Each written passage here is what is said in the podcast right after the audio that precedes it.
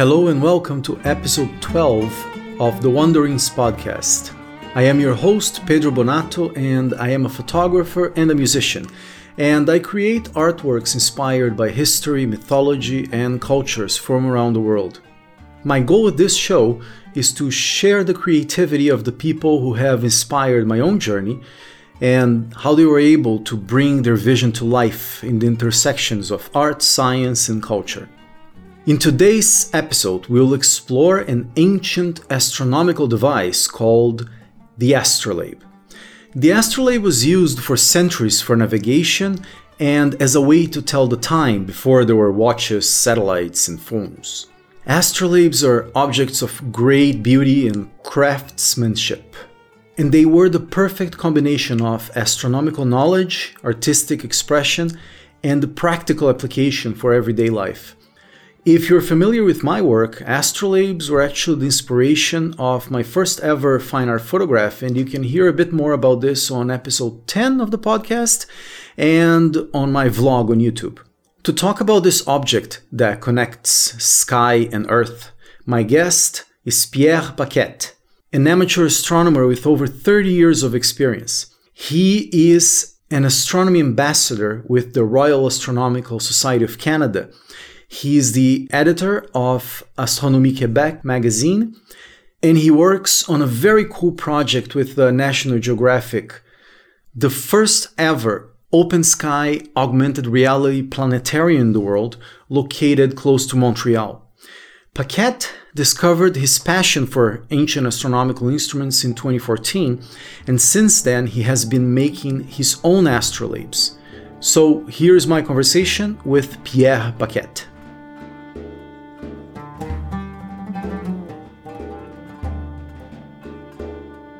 Pierre, welcome to, to the show and thank you for being with me today.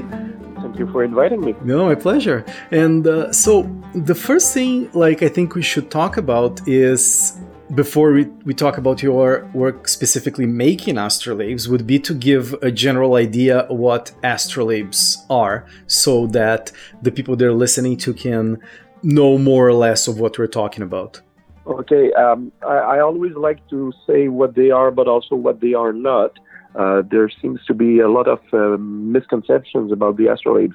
So what they are is they're essentially, uh, well, are, first of all, there are two types of astrolabes: the mariner's astrolabe and the planispheric astrolabe. So the mariner's astrolabe is basically like a protractor with a ruler on it that you can turn to point at things and measure angles from the horizon. So that can be made into a nice piece uh, that could be decorated, but normally it's very bland and just straight to the point. The planispheric astrolabe uh, includes a basically a map of the stars that's mobile on top of that. So you have two pieces of material. It can be paper, wood, metal. Normally, uh, we find them made of brass. And uh, so you have two pieces, uh, one plate uh, that holds the uh, the other parts together. We call that the mater, uh, which is Latin for mother. So uh, this holds a, a, a grid of azimuths, which are left-right positions, and heights, altitudes in the sky. And so up-down angles, left-right and up-down angles. And on top of that, you have the moving piece, which is called the rete. Uh, some mm-hmm. people say the rete, R E T E, which uh, this one has uh, pointers, like little points of metal or wood or whatever, but little points that point to stars. And this can move on top of the first plate. Um, so you move it according to the time it is but it's not so much to know what you can see as to know what time it is from what you can see. So um, a lot of people have seen a planisphere. Uh, you can buy them in many bookstores, science stores, uh, which are basically a map of the stars. And on top of that, you have a clear plastic with a part that's shaded so that you cannot or can barely see through, and the the rest of the uh, piece of plastic is clear and you can see the stars. Mm-hmm. So that shows you what stars you can see at a certain moment. Well, the astrolabe is basically the inverse of that. You set the stars that you see, and then from there, you figure out the time it is. Now, um, the main purpose of the astrolabe is to tell time, yes, uh, from the stars, but you can also tell it from the sun. And what it's not is a, a lot of people think that you can cast horoscopes with that and you hmm. can know the position of the moon and planets. It is not the case. The astrolabe only includes the movement or the apparent movement of the sun and the stars. And uh, uh there have also been uh, stories that it was used for uh, navigation. The mariner's astrolabe has been used for navigation, but not the planispheric astrolabe. Mm-hmm. No, that's interesting. Yeah, I heard uh, when I was because uh, I'm abs- absolutely fascinated about uh, astrolabes for I don't know like ten years or so, even more. Um, what I heard was that they had like this i don't know like i think it's on the seventh century uh, there was a writer in baghdad that told that um, uh, listed like 700 different uh, uses for the astrolabe but i assume these are all like things that would be inferred by whatever information you had on the basic astrolabe by the fact that you know your time and your position right i assume that's sort of like what, what it would be well, that original writing has been lost. It, it included apparently, like you said, seven or maybe eight to 100, 900, maybe up to 1,000 uh, users. But yeah, we can figure out that some of them are a little bit redundant. I mean, there's mm-hmm. only so much you can do with it. And uh, I, I, mean, it's like driving a car. Uh, basically, whether you own a Cadillac, a Mercedes, or a Lada, it's a car. It gets you from point A to point B. You drive it, and so yeah, you can have extras, but basically it tells time. Mm-hmm. Um, there were a few um, religious uh, uses to the astrolabe, uh, mostly in Islam, but as well in uh, Christian religion to tell the time of prayers. But basically it's telling the time. Mm-hmm. One thing that I saw, I think it was on an astrolabe, actually the Aga Khan Museum here in uh, in Toronto, where, where I am. Uh, I think, uh, like, if I'm not mistaken, that also like you could tell time, but you could also like uh, tell when the sun would rise or like you would have some sort of information about that kind of uh like uh, like stuff too like sort of like embedded in the in the astrolabe as well Yes. Um, so the uh, the part that I was uh, talking about, the mobile part, the rete, mm-hmm. um, this uh, includes a circle that we call the ecliptic. Now, the ecliptic is basically the apparent path of the sun in the sky over a year. So, um, if you uh, know where the sun is along the ecliptic, which the back of the astrolabe will tell you, you can set the rete in a, in a way that the position of the sun on the ecliptic touches the horizon. So you see right then where the sun will rise along the horizon because you have the line of azimuth, the left right uh, angle. And you can also tell the time with the use of the ruler that uh, you point through this point to the uh, what we call the limb, the edge of the astrolabe, where you have basically a clock. Uh, well, I mean, power uh, graduations in, in hours. Mm-hmm. So yes, you can tell um, when the sun rises, when and where the sun rises, when and when the sun sets, how high the sun or any star will get in the in the sky for a, a given day.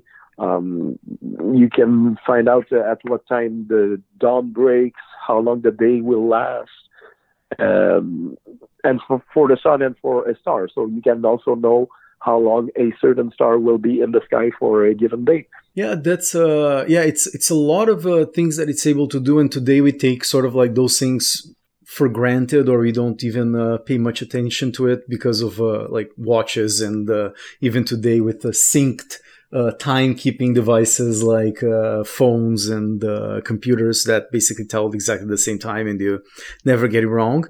Um, but I think uh, the astrolabe was used for like for how long? For like fifteen hundred years or something like that. Uh, we don't know exactly when it was invented, and it probably was not invented in the same way that it is now. Uh, there are some um, uh, ameliorations that were brought to it that we know more or less when they came. So, from let's say the earliest thing that we can call an astrolabe as it is now, uh, that would be around the year 1000, and it finished being used probably in the late 17th, 18th century. So let's say seven or 800 years as it is, mm-hmm. uh, as we know it, uh, and earlier versions for maybe another three, four, five hundred years before that. Mm. So How a, a long time how were like because uh, actually uh, that's one of the things whenever i'm researching about astrolabes is one thing i'm not really sure that the more let's say ancient astrolabes that were from ptolemaic times i assume because uh, apparently the flat astrolabe was attributed to being created by Hypatia, but I don't know how accurate that information is. But what would be the difference between uh, the, like, let's say, this ancient astrolabes to this, let's say, quote unquote, more modern one from uh, year 1000? Basically, uh, the oldest one that we found, and that is still in one museum, uh, dates from around the years 900 or so, and it does not have all the lines on the uh, on the main plate on the mater. Uh, so you don't have the left, right, up, down angles. It only has the horizon and a bar and to measure angles basically. So that evolved a lot over the next few hundred years, all thanks to the Muslim astronomers mm-hmm. who wanted to know more because they needed to to tell the time for their prayers and for uh, finding uh, the direction of Mecca. So they basically invented uh, spherical trigonometry. Uh, basically, before we in Europe we even knew about trigonometry, mm-hmm. so we owe them a lot. And uh, so uh, Hypatia um, and Ptolemy, they probably knew an instrument that was maybe related to the ancestor of the astrolabe, but they did not have an astrolabe as we know them nowadays. Mm-hmm. But they would be, um, from what I understand, uh, also using the same kinds of uh, projections, right? This, um, I forgot the name of the projection. I think it's like spherical. I forgot the name of the projection. The stereographic. Stereographic. That's the one. Yeah. So, so basically, what the stereographic projection is, you have a, a, a sphere that is uh, our representation of the sky, because the sky looks like a sphere around us, and you, take one point on the sphere, by convention, the south pole of the sphere, and you project it in a straight line to the other side, so the north pole, and then you have a screen there, and you uh, project on that screen that touches the sphere. So any point of the sphere will be a point on the plane uh, that will become the astrolabe. So Hipparchus already knew about spherical projection, or if he did not call it like that, he had a hint of what it was. And they were already talking about similar stuff uh, between Hipparchus, uh, maybe 200 years before uh, the Common Era, and Ptolemy, which is about 200 years after the Common Era. So you have a, I would not say a gap, but you have a, a, a span of time of three, four, five, six hundred years in which history is very blurry and we don't know exactly who did what. And sadly, a lot of that was caused by the uh, burning of the uh, uh, Library of yeah. Alexandria, which had uh, a lot of information. So uh, there, uh, there were probably some treatises about the astrolabe or similar things. the earliest treatise that we have still extant about the astrolabe as we know it uh, comes from uh, John Philoponus, sorry, um, and that's from the years, uh, give or take, uh, six, seven hundred.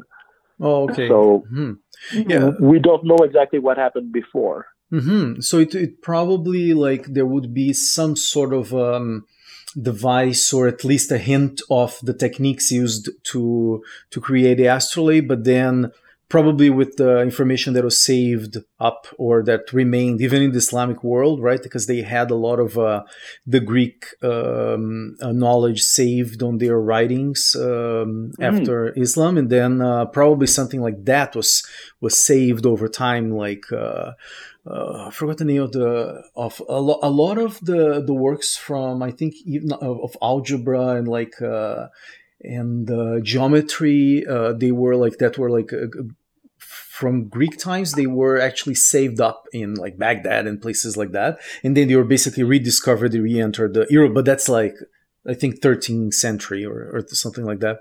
Yeah. Um, uh, yeah, that, give or take. I mean, uh, for a while there were uh, basically uh, there was basically no scientific knowledge in Europe. Uh, and as you said, uh, the the Arabs and the Muslims kept the information, but it came to them through something. First of all, Greece mm-hmm. was less influenced by the by wars and everything that happened in the western part of Europe, because as we know, uh, the Roman Empire, yes, collapsed in 496, but that was the western part of the uh, Roman Empire. So the eastern part, the uh, what became called later the Byzantine uh, uh, Empire, uh, Empire, um, that survived, and Greece was part of it, and eventually it became part of the Ottoman Empire, um, which Greece was not exactly too involved. Well, for a while, yes, but uh, yes. So the uh, the information came through other people. So, for example, John Philoponus was born probably in, in Alexandria, and uh, the other treatise we have after that is from uh, Severus Sebokht, who was a Syrian. So from Greece, it went to Syria and then to Arabia, and it spread out through the rest of the Muslim world, and then eventually came back to Europe. Yeah, it's yeah, it's quite fascinating how it uh, traveled, and uh, I even saw that there are uh, like not they're not astrolabes; they just probably use the same kind of projections, even in buildings in the Middle East, and I think even all the way to India, they have these buildings that are used to basically like map the sky and tell time and do all, all sorts of things. Uh, I, I, think uh, I think I wrote it's Jantar Mantar, I think is the name of the of the, the kinds of buildings. I, I just recently read about it when I went into my rabbit hole of uh, uh, reading about the astrolabe again, and uh, the, I thought it was kind of interesting to have like a, a full scale, like human uh, size representation of uh, of the sky, and to to do something that is for you know thousands of years so difficult to do, which was to tell time. Yeah, I had never heard about that before, but um, it, it, brings up just after my presentation at the Aga Khan Museum, I bought a book there called uh, Astronomy and Astrology in the Islamic World, and there is an illustration inside that is basically uh, what you're talking about. It's uh, it's something that's maybe the height of two or three men, and you can actually see like uh, some guys on the upper floor and some guys on the lower floor, and they have a huge representation of the uh, the ecliptic and the equator and the meridian and other things. So yeah, I can very well imagine that there would be such buildings. Yeah, I'm very curious to. Uh, I like. I was like when I saw that, I was like, uh, I will wait a little bit until I I research into that. I'll focus on the astrolabe for now. But that, that's amazing. One thing before we get into how you got into the work, uh, the work of creating astrolabes and all your work specifically. One thing I wanted to mention was that the astrolabe is also such a not only work of like science, engineering, and uh, all this knowledge combined in one uh, device, but also a work of usually great beauty in in art right? They have uh, like intricate details. They're made of brass and they they have uh, a lot of care and craftsmanship in terms of uh, art which makes it a quite unique object. Oh absolutely. And that's probably the thing that fascinated me and drew me to the astrolabes in the first part in the first time and I would no doubt believe that it's what drew you as well mm-hmm. to the astrolabes. Uh, so uh, an astrolabe is normally held by a ring uh, that's at its top, and from there there's a little triangular piece that's called the throne. This is completely up to the uh, astrolabist uh, discretion what there is or is not on it. So normally, just that piece in itself is a piece of art. I've seen some with intricate sculptures of wolves and lions, people. Hmm. Uh, some with just flowers, some just engraved, some some very plain. And then on the uh, on the mater itself, you don't have much room for artistic license. But the the rete, the the part that holds the pointers to the stars, you can do anything you want with it. There's a circle for the for the ecliptic, and other than that, you have the pointers to the stars. So uh, you can make the pointers into the shape of a flower, a leaf, uh, a tree, a lion.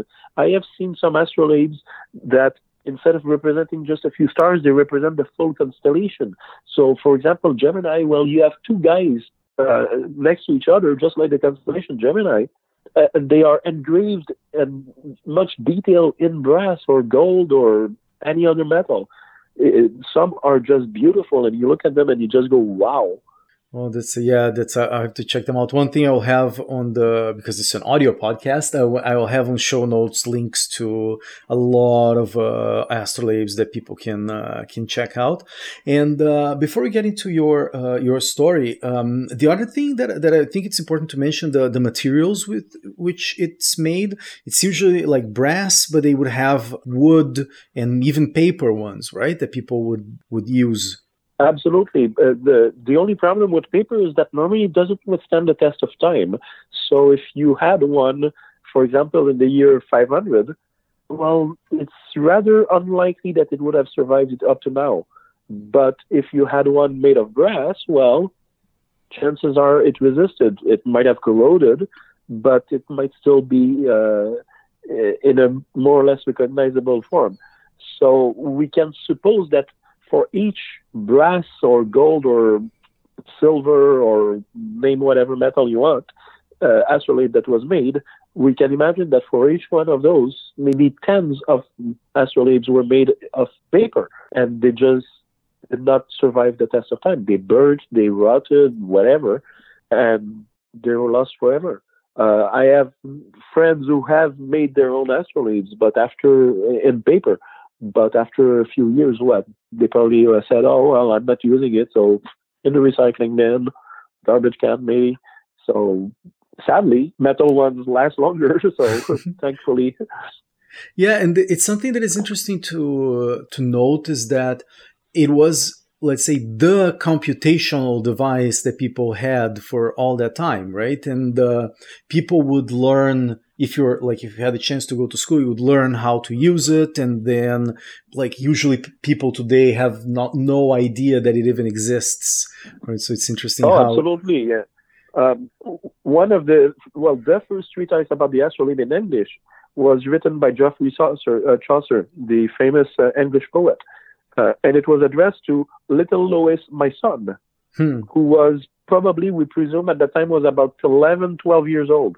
So Chaucer wrote a, a, a treaty on the astrolabe to a 12 year old in the year, what, uh, I think, uh, 1000 that he lived, or give or take, maybe 1200. So imagine a kid nowadays, 12 years old, learning about the astrolabe. I'm sorry, all the kids I know would be more intent on playing Pokemon or something. I'm not right. saying that kids nowadays are stupid. On the contrary, they're, they're they know more than a kid of the same age back then, but they use their knowledge differently. And that brings me back to what you were saying earlier that uh, nowadays people have no clue what an astrolabe is or how to use it and uh, stuff like that um, people are so acquainted. Uh, that's basically what you said. People are so used to uh, modern technology that we take it for granted and so on. Ask someone on the street what time it is without checking their watch or clock or anything. Nobody will be able to tell you what time it is. I mean, you would have a vague idea that okay, last time I checked the time, it was 3:30. That was, I guess, maybe half an hour ago. So I guess it's around four.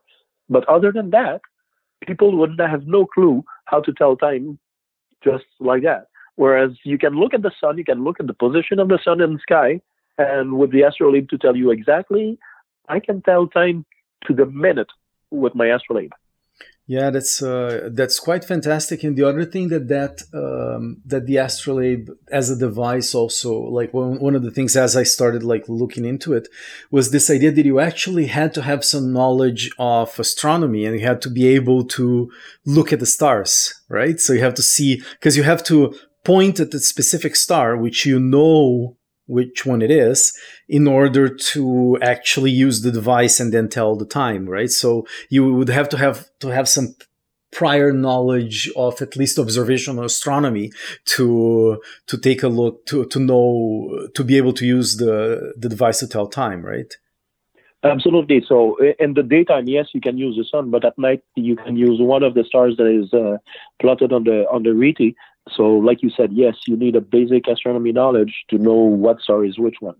Yeah, and uh, so let's move to how you got into it and uh, like because i know you make astrolabes and uh, other ancient uh, astronomy uh, devices so uh, can you tell a little bit about your journey into getting into the world of making astrolabes i think it all started maybe 35 years ago when i started doing astronomy um, in a very unofficial way back then uh, being just a kid and i think the second i learned about the astrolabe, which I would not know exactly when that happened, probably in the late 80s. Uh, and I saw that I was just, wow, fascinated. That's such a beautiful thing. But the price tag scared me. uh, I, I, come from a not very rich family, so price tag is always important, you know.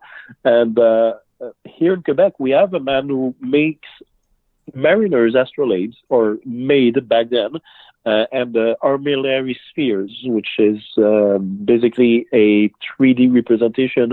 Uh, so you have a ball in the middle that's the Earth, and you have rings, normally made of metal, around it representing the equator, the ecliptic, and the poles and whatnot. And even those armillary spheres and the Mariner astrolabes that he made uh, would have a price tag with uh, a few zeros more oh. than what my wallet could afford. so um, it, it always stayed just a fascination. And uh, recently, sadly, this man uh, who's still alive, but uh, he's getting older, and his health uh, doesn't allow him to uh, to to work metal anymore. So he just stopped making them. So my possibility for buying some from him just vanished. Anyway, and around the same time, actually, slightly before I knew that uh, he was retiring, I used to own a cabin, and uh, my cabin was basically falling apart. But I was still trying to trying to keep it alive, like you would try to keep alive a cancer patient hmm. who's in terminal phase. So eventually, um, I, I sold it, but uh, the little work that I had been doing on it was keeping me and my hands busy.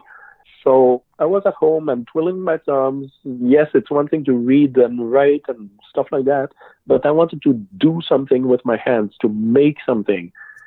And one morning I just woke up and I'm like, yeah, you know, I'm going to make an astrolabe.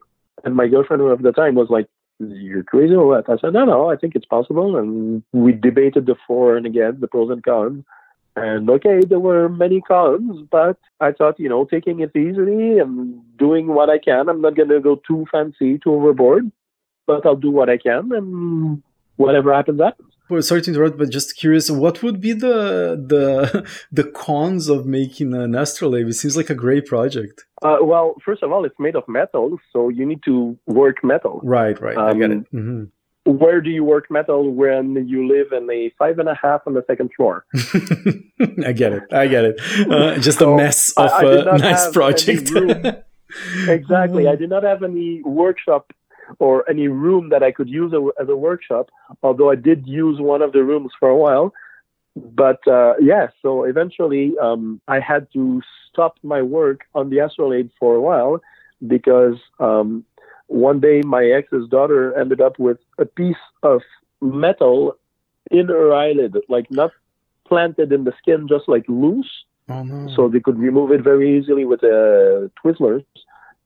And it could have happened at the park, playing at the park. Uh, the yeah, doctor yeah, even course. told my ex, uh, you know, we don't know how it happened, but maybe playing at the park, uh, the wind blew that into her eye. Mm-hmm. But the finger was pointed on me like yes, you keep the the the, the door closed when you work on the astrolabe and uh, you you sweep and uh, you vacuum, but maybe a piece of metal just flew out.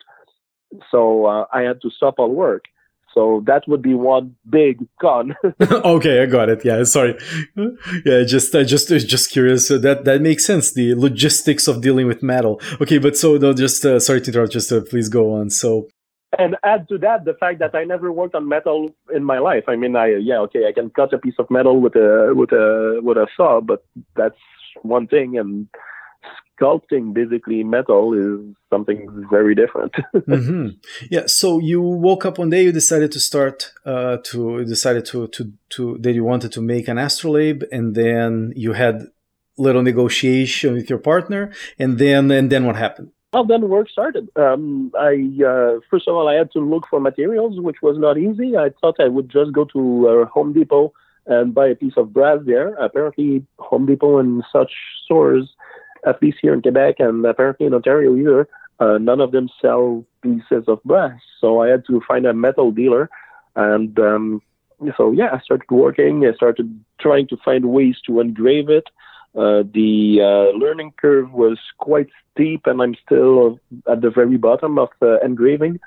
Um, I would not call myself a, a, metal engraver, just that I can engrave enough to make an astrolabe, you know? Mm-hmm. Uh, yeah, I just started working and I kind of gave myself a, um, a deadline in that I, at the local astronomy club, the uh, uh, Laval Amateur Astronomer Club, uh, just north of Montreal, of which I am a member, mm-hmm.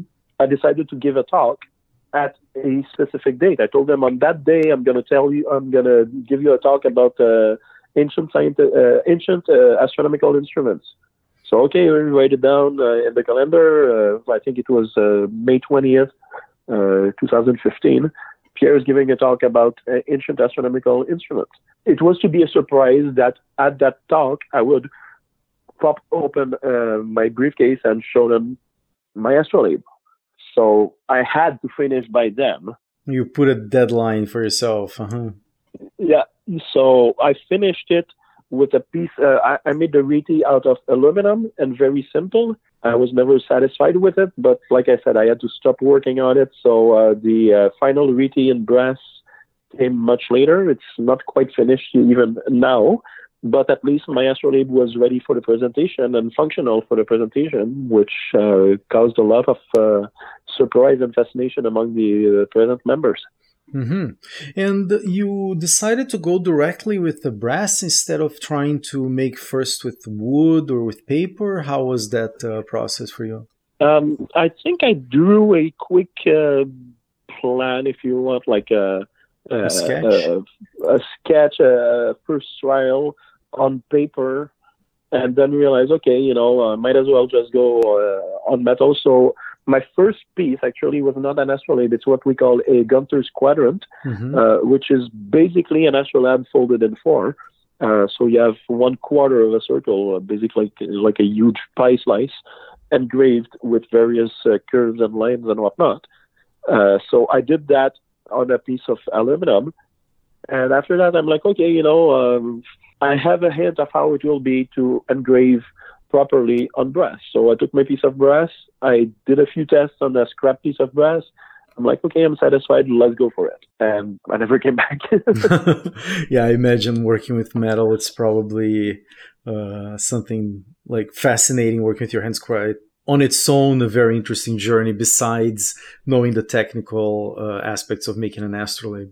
Oh, absolutely. I mean, it can be very infuriating, frustrating because it's slow.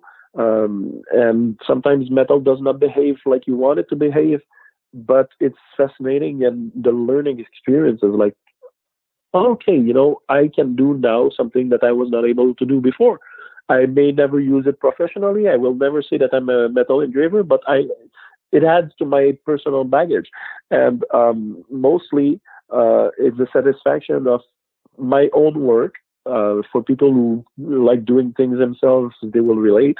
And the fact that at the end, I see my astrolabe and I'm like, wow, maybe it's something very simple compared to professional pieces or antique pieces, but wow, I made that myself. And just the beauty of brass, I, I love brass. Anything made of brass, I love. Yeah, it's uh, it's it's quite. I saw on your website a couple of the the pieces that you made, and it's it's quite fascinating to see. It's uh, we'll put links on on the show notes for for people to check it out. There are uh, I saw a version in English. There is probably a version in French as well.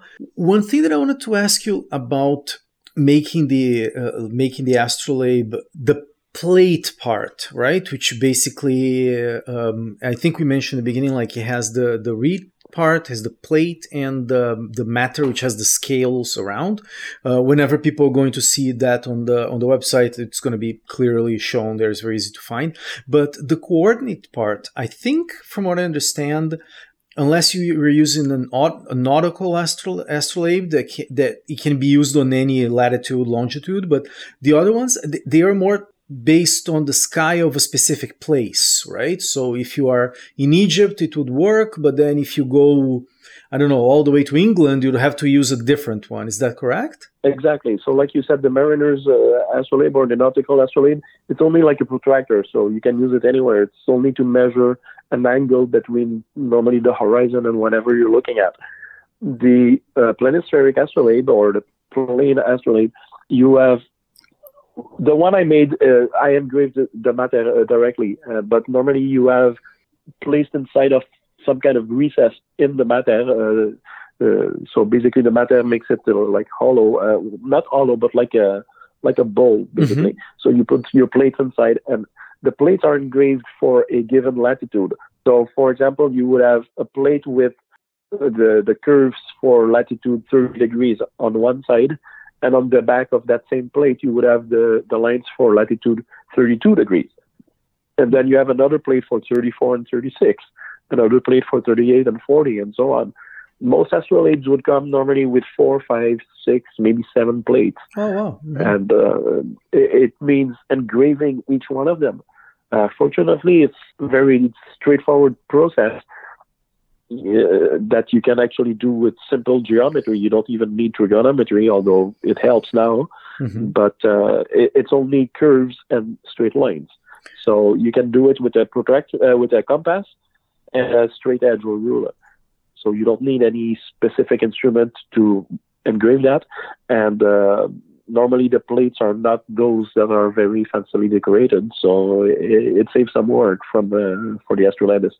Oh, interesting. So then the person would be able, basically, if they would go to like a certain distance and they knew how far away they were, they would basically be able to create their own plates and based on whatever they had before. Absolutely. Um, so you can either just choose from the ones you have or if you don't have the plate for your given location, um, when you know how the astrolabe works, you can actually draw it rather easily. Hmm. Well, that's uh, the, I didn't know about that part. That's interesting. It's like make your own app for the for the astrolabe in a way. Like uh, that's that's quite that's, that's great. Basically, and the process I explain it in just a few pages actually, in a small booklet that I published on my website. It's called Secrets of the Astrolabe. Mm-hmm. Uh, people can download it for free as a PDF. Oh, okay, great. Uh, yeah, we'll put links to all that on the on the show notes, and I I would highly recommend people to go and check out your work and see everything about the astrolabe because if you're into it because of the art, you will you get hooked. If you're into it because of the science, you get double hooked, and if you're into it because of the history and religion, philosophy, all those things, it's uh, it's a remarkable device that gets uh, captures so much of our history. It's uh, it's quite fascinating. Absolutely. Yeah, one thing that uh, that you did, uh, I saw on your website that uh, so you you made also this even more ancient uh, timekeeping device, the Egyptian uh, um, Merkhet. I think that's how you pronounce it. Yeah, the kh uh, is something like coughing, so it's like Merkhet or Merkhet, something uh-huh. like that. I, I, don't speak Arabic and mm-hmm. ancient Egyptian even less. so basically, the Merkhet is it's a stick and at one end of the stick you have at a 90 degree angle uh, another piece of stick like basically like your thumb up uh, at the end of your arm. And uh, so you point the long part of the stick uh, towards the west in the morning and towards the east in the evening or, or in the afternoon. So the the rationale behind that uh, just to go back a little bit is that um, every village had its own huge obelisk in the middle of the village uh, for an example of the obelisk, there's one in uh, in Paris at the uh, Concorde uh, Gardens um, that uh, they took from uh, Luxor. And so this obelisk is just basically like a huge tall stone or post. it did not have to be made of stone and be engraved like that one in Paris. It could be just a, a tall pole. And people would tell time by the shadow cast from the pole. So when the shadow would be uh, in, uh, pointing to a certain rock on the ground, maybe uh, you knew that at that rock it's time to uh, to go eat. Uh, hmm. You know that when the shadow points to the other rock, your friend uh, Mehmet is, is, waiting for you because uh, he has something to tell you. He wants to tell you about his trip hunting or whatever. But the problem is, people were not always living close enough to the uh, to the obelisk or the post or whatever, so that they could not see the shadow and where it was. So they owned a Merkhet, and the Merkhet was maybe one foot long, the uh, the long part of the stick, and the uh, vertical part was maybe an inch, an inch and a half. So y- you would have it cast a shadow. Uh, the vertical part would cast a shadow on the long part, and there were graduations on the long part, a little bit like the equivalent of our hours. Uh, if the shadow points on the first line, then it's one o'clock. On the second line, it's two o'clock, and so on. Uh, of course, they did not call it one, two o'clock and whatnot, but it's basically the ancestor of uh, our timekeeping uh, system. So uh, let's say that uh, you and I uh, meet at some point in the, in, let's say in the morning, and we talk together. And okay, let's talk later. Um, let's talk at snake time. So that meant that on the Merkhet there was a, line engraved or painted with a snake next to it, a hieroglyph uh, drawing for whatever it meant. So, okay, you go your way, I go my way, and then checking my Merkhet once in a while, I, I see that, oh, the shadow approaches the snake, it's time to go meet Pedro. And you check your Merkhet at your place, and oh, I see that uh, snake time approaches, it's time to go meet Pierre. And then we reconvene uh, wherever we had decided, and using our Merkhet, we were both on time. Oh, wow. It, it, was basically like the ancestor of a portable watch. And that's amazing. Yeah, and I, I didn't make the relationship with um, with the obelisk that it had like a practical use. That's uh, that's so interesting. And how was it for you to make the this uh, this uh, Manhattan? Did you get it uh, like some instructions on how to make it based on replicas, or how was the process of making it? I saw one photograph. I cannot exactly remember where, uh, probably on Wikipedia, uh, of one Merkhet that was made of stone, or it looks like maybe ivory or something. It's a dark material that doesn't really doesn't look like wood or metal. Uh, so I would suppose some kind of stone, and um, like basically it's just a stick with uh, another stick at 90 degrees. Uh, imagine a hockey stick, but instead of what uh, 120 degrees, it's 90 degrees. Mm-hmm. So it's quite simple in principle. So I just took a, a piece of wood that I bought at uh, at uh, Home Depot that was uh, one inch square by uh, a few feet long. I cut it to a foot, a foot and a half maybe, and I cut a second part of maybe an inch, an inch and a half, and then just glued it on top uh, at one end, and that was it. Uh, I added the lines randomly. Uh, I painted and I actually engraved with a, uh, a Dremel. I engraved some hieroglyphs uh, that I saw on the uh, same picture of that Merkhet. Uh, that basically they say that this Merkhet was the property of whatever his name, son of whatever his name, guardian of the hours at whatever temple. I, am like, okay, you know, for once I know what some hieroglyphs mean, so I'll just brag about that, you know. So mm-hmm. I, I just uh, uh, painted that as engraved it on my piece of wood, and that was it. It's very simple to make. I mean, aside from the hieroglyphs that are completely useless on it, anybody can make one. Oh wow, that's that's really that's really cool. And then, um, can you tell a little bit about your um, other work? Like you are also uh, an like astronomy ambassador with the Royal Astronomical, Astronomical Society of Canada, right? And the editor of the Astronomie uh, uh, Quebec magazine. Uh, can you tell a little bit about your the, the other work that you're that you're working related to astronomy? Yes, if you allow me, I just found a perfect uh, comparison for the Merkhet. I think most people know about Lego blocks. Mm-hmm. Um, so imagine the Merkhet as uh, one of those pieces of Lego that have eight or 10 dots, beads, whatever, long by only one wide. And at the end of one, you put the one by one block. Mm-hmm. So that's it. It looks like that, basically. Uh, so, yes, coming uh, back to your question, I've been a member of the Royal Astronomical Society of Canada for about 10 years now. And um, because I always loved talking about astronomy, uh, when I saw that they have a uh, guest speaker uh, exchange program, if you want, I just registered in it. And basically, that made me an astronomy ambassador for the uh, RASC. And uh, that brought me to uh, Yukon a few times.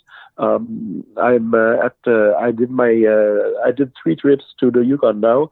Um, they invited me at first for a uh, just to give a talk, so I said yes, of course, no problem. And then uh, between that the time that they invited me and the time that I actually went, they decided that it would not just be a, a one-off experience, but that they would make a star party a week long star party. So they decided to do the first Yukon star party uh, in uh, October 2017. So uh, they invited me for that. I went, and uh, again, uh, by the time I got there, they said that uh, they would have a guest speaker, Phil Plait. Oh, wow. Phil Plait is Yep. known for being the bad Bad astronomer. astronomer. He has a, yes. uh, Mhm. He has a uh, very good blog on uh, misconceptions on astronomy and uh, and much more since then. Uh, so okay, very enthusiastic. I'm gonna meet Phil Plait. He's a great guy, by the way. I met him uh, there, and uh, we kept in touch once in a while after. And the the really nice thing that the Yukon group came up with is they charter a Boeing 737 no, not the Max 8, Hmm. but uh, they charter a Boeing 737 from Whitehorse to the Polar Circle and back. So a three and a half, four hour flight Oh, to view the northern lights from 37,000 feet up in the sky. It's a one in a lifetime experience. that was in 2017, you say? October, uh, we did it in November 2017. Uh-huh. Uh, that was, if you want, the test flight, and we did it again in February 2019. That was the first commercial flight, and we're doing the next one in January 2020, which will be the second commercial flight. Oh, that's fantastic. Yeah, I'll put links on show notes about that if people are interested in uh, joining up. It's uh, Yes, it's uh, something called the Aurora 360. So uh, I'm the uh, I'm a scientific advisor for that, and uh, in the 2020 we'll have a guest speaker uh, David Levy. mhm. who's also very renowned. So that's for the Yukon, that's for the RASC, and uh, for my magazine, Astronomie Québec. So I talked earlier about uh, the uh, Astronomy Club uh, I'm a, a member of in uh, Laval, just north of Montreal. Um, they had their president there um was publishing a very short bulletin every week uh, by email to members, past members, and a few other people uh, about what's going on the, in the uh, in the club and a few other things like what to see in the sky and whatnot. And uh, in the I think that's 2012, he decided that uh, he's stopping it, and he pointed his finger at me and he said, "Pierre, you're you're volunteer to continue it." I'm like, okay. He says, "Well, your French is very good. You you write well. Uh, you never make uh, grammar or orthograph mistakes. Uh, so, uh, of all the people, you should be the one uh, doing it." I'm like, okay. so, I started taking it over and changed uh, very slightly. So instead of every week, it was every second week. And then I started putting more and more effort into it. It was not just text. I added a few pictures. And I'm a graphic designer by profession. So uh, eventually I started just laying out pages, making the PDF, and sending the PDF instead of just an email. And it grew and grew and grew. And I was calling it Night Watch, uh, La Veille de Nuit in French. And um, at some point, one of our members uh, told me, he says, Pierre, what you do is magazine quality. It's great. Uh, if it was in a newsstand, I would buy it, except for one thing. I'm like, what? It says the name. Just the name would not bring me to buy it. Hmm. uh, he says, I would not even look at it. The name doesn't tell me anything. Night Watch, what does it mean? But he says, if you put Astro something in it, so many years ago, there had been a magazine called Astronomy Quebec. Mm-hmm. So I just asked the owners if, with your permission, I would like to rename La Veille de Nuit into Astronomy Quebec. And they both said okay, and I got the name, and I kept doing it. And it became like I wouldn't say a full-grown magazine with uh, the last few editions had maybe 40 pages. I had regular um, columnists. Uh, I would write a few articles myself. Um, it changed shape over time. Like sometimes uh, in the beginning, I would put uh, a map of the stars. Eventually, I stopped putting it. Um, what to see in the sky that went away, came back, and so on.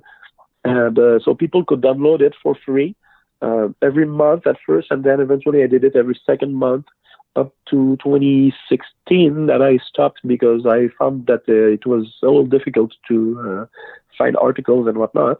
Mm-hmm. But uh, I, I'm it's still in the back of my mind. It will come back at some point. I just don't know when. Yeah, maybe something online too would be would be. Would well, be it was online. It- Oh, it was. Yeah, it yeah. was online. It, it was never paper.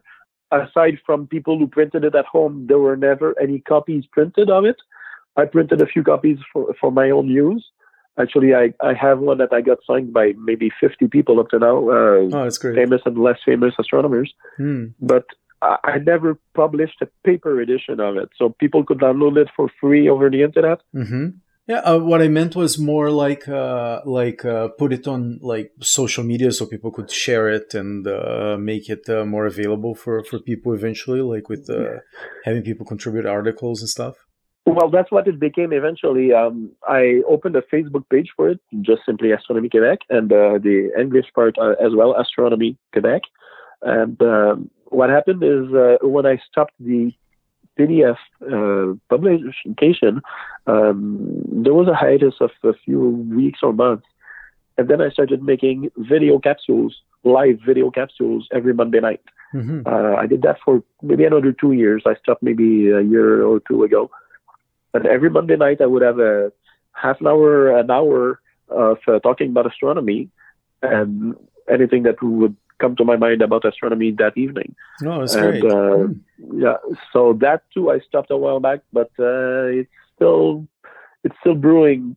Yeah, hopefully, hopefully we'll get back to it and uh, even make it into a podcast. So, uh, yeah, why not? yeah, it's, it's, it's very easy to to do. Uh, one last thing I wanted to ask you that is um, is sort of like related to it's sort of like a more modern version of what happens with the astrolabe. I know that you you work on this. Um, like an observatory that is uh, like has some augmented reality uh, elements to it, sort of like a planetarium thing. Uh, can you tell a little bit about this? At least that's what was on your bio, but I'm not. I was interested, but I didn't know much details about it.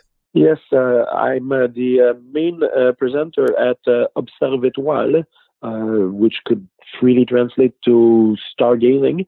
Um, the official name in English is Night Sky Odyssey, and we have a partnership with National Geographic. So uh, we are National Geographic Night Sky Odyssey, or in French, National Geographic Observatoire.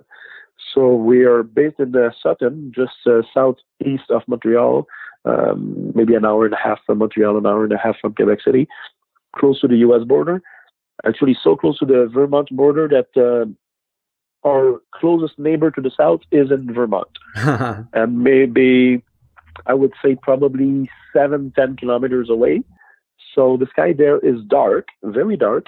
Uh, we actually are the second um, after the Mont Mégantic uh, Observatory and surrounding area.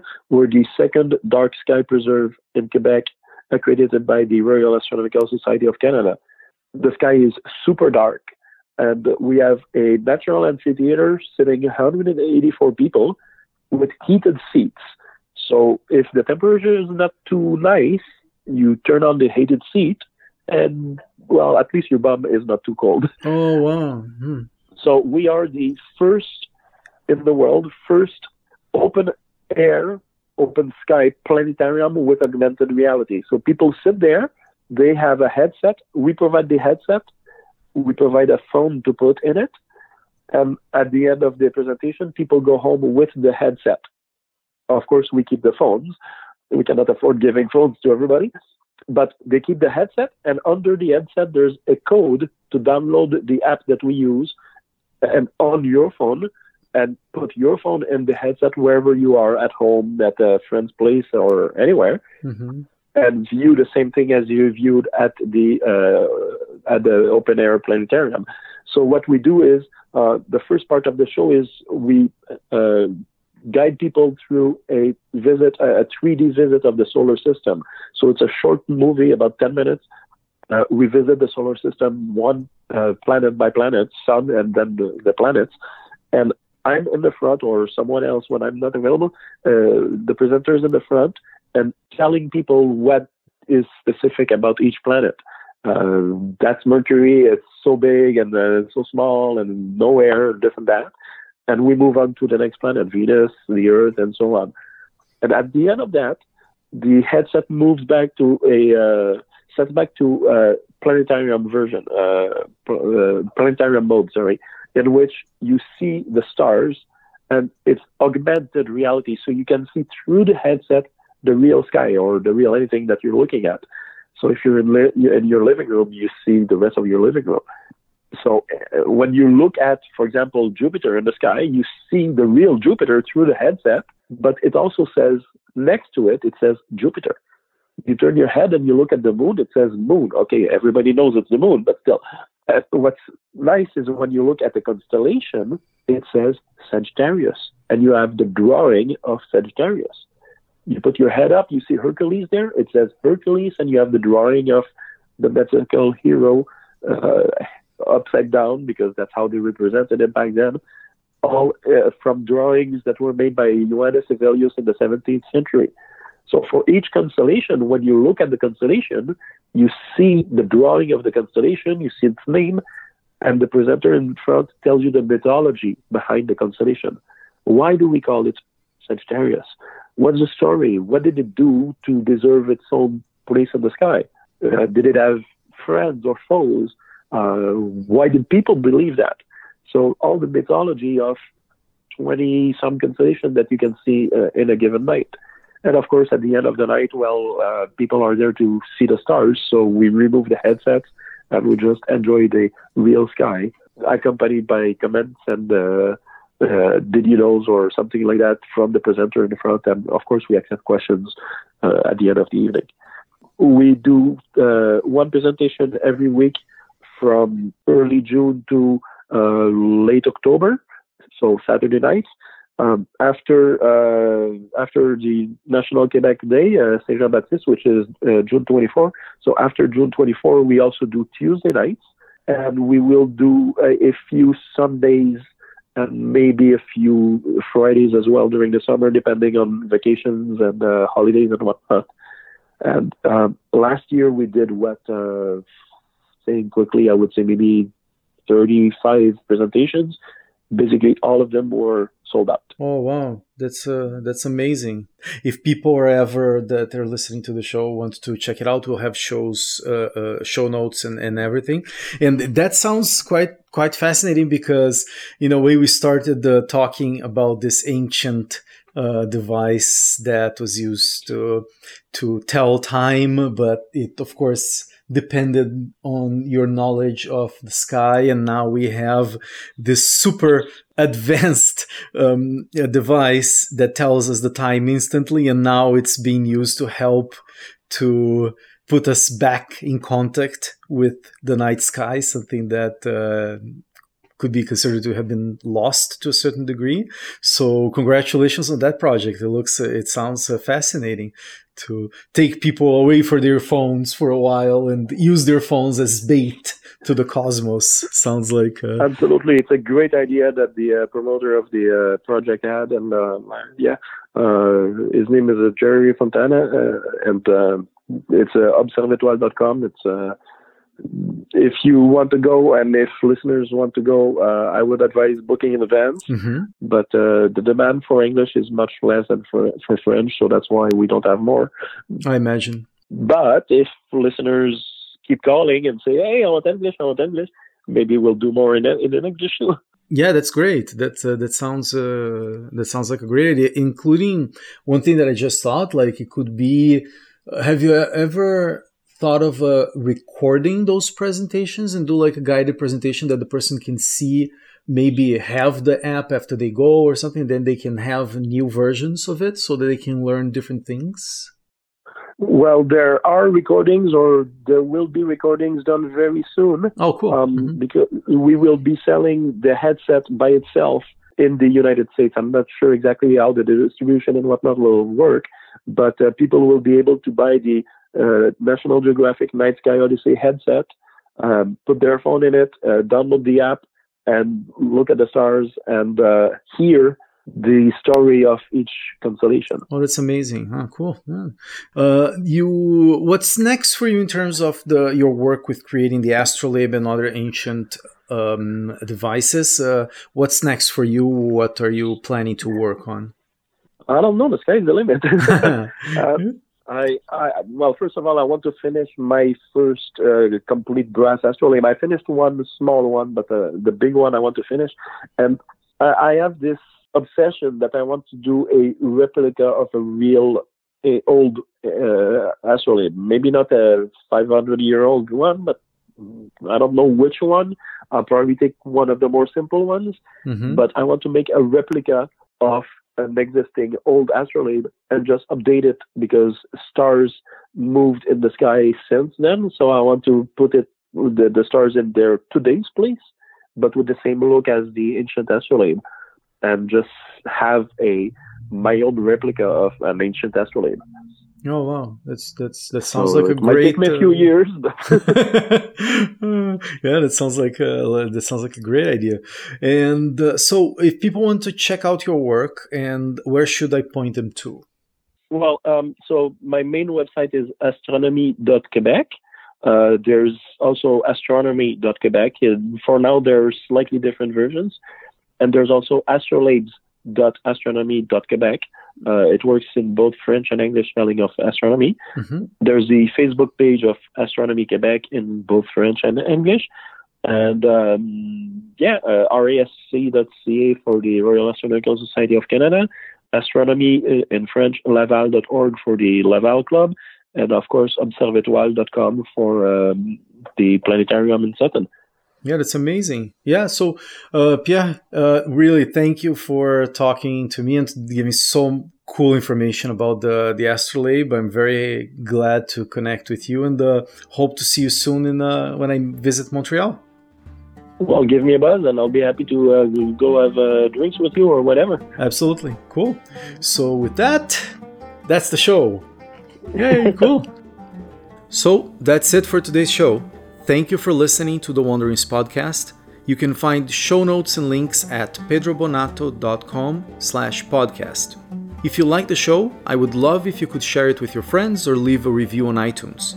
If you want to get in touch with me, you can find me on all social media at Pedro Bonato. I would love to hear from you. You can find my photography work at pedrobonato.com.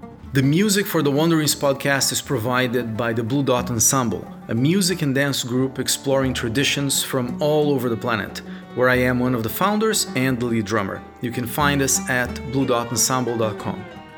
So tune in next week for another show. Until then, I urge you to keep following your curiosity, and I'm looking forward to our next Wanderings together.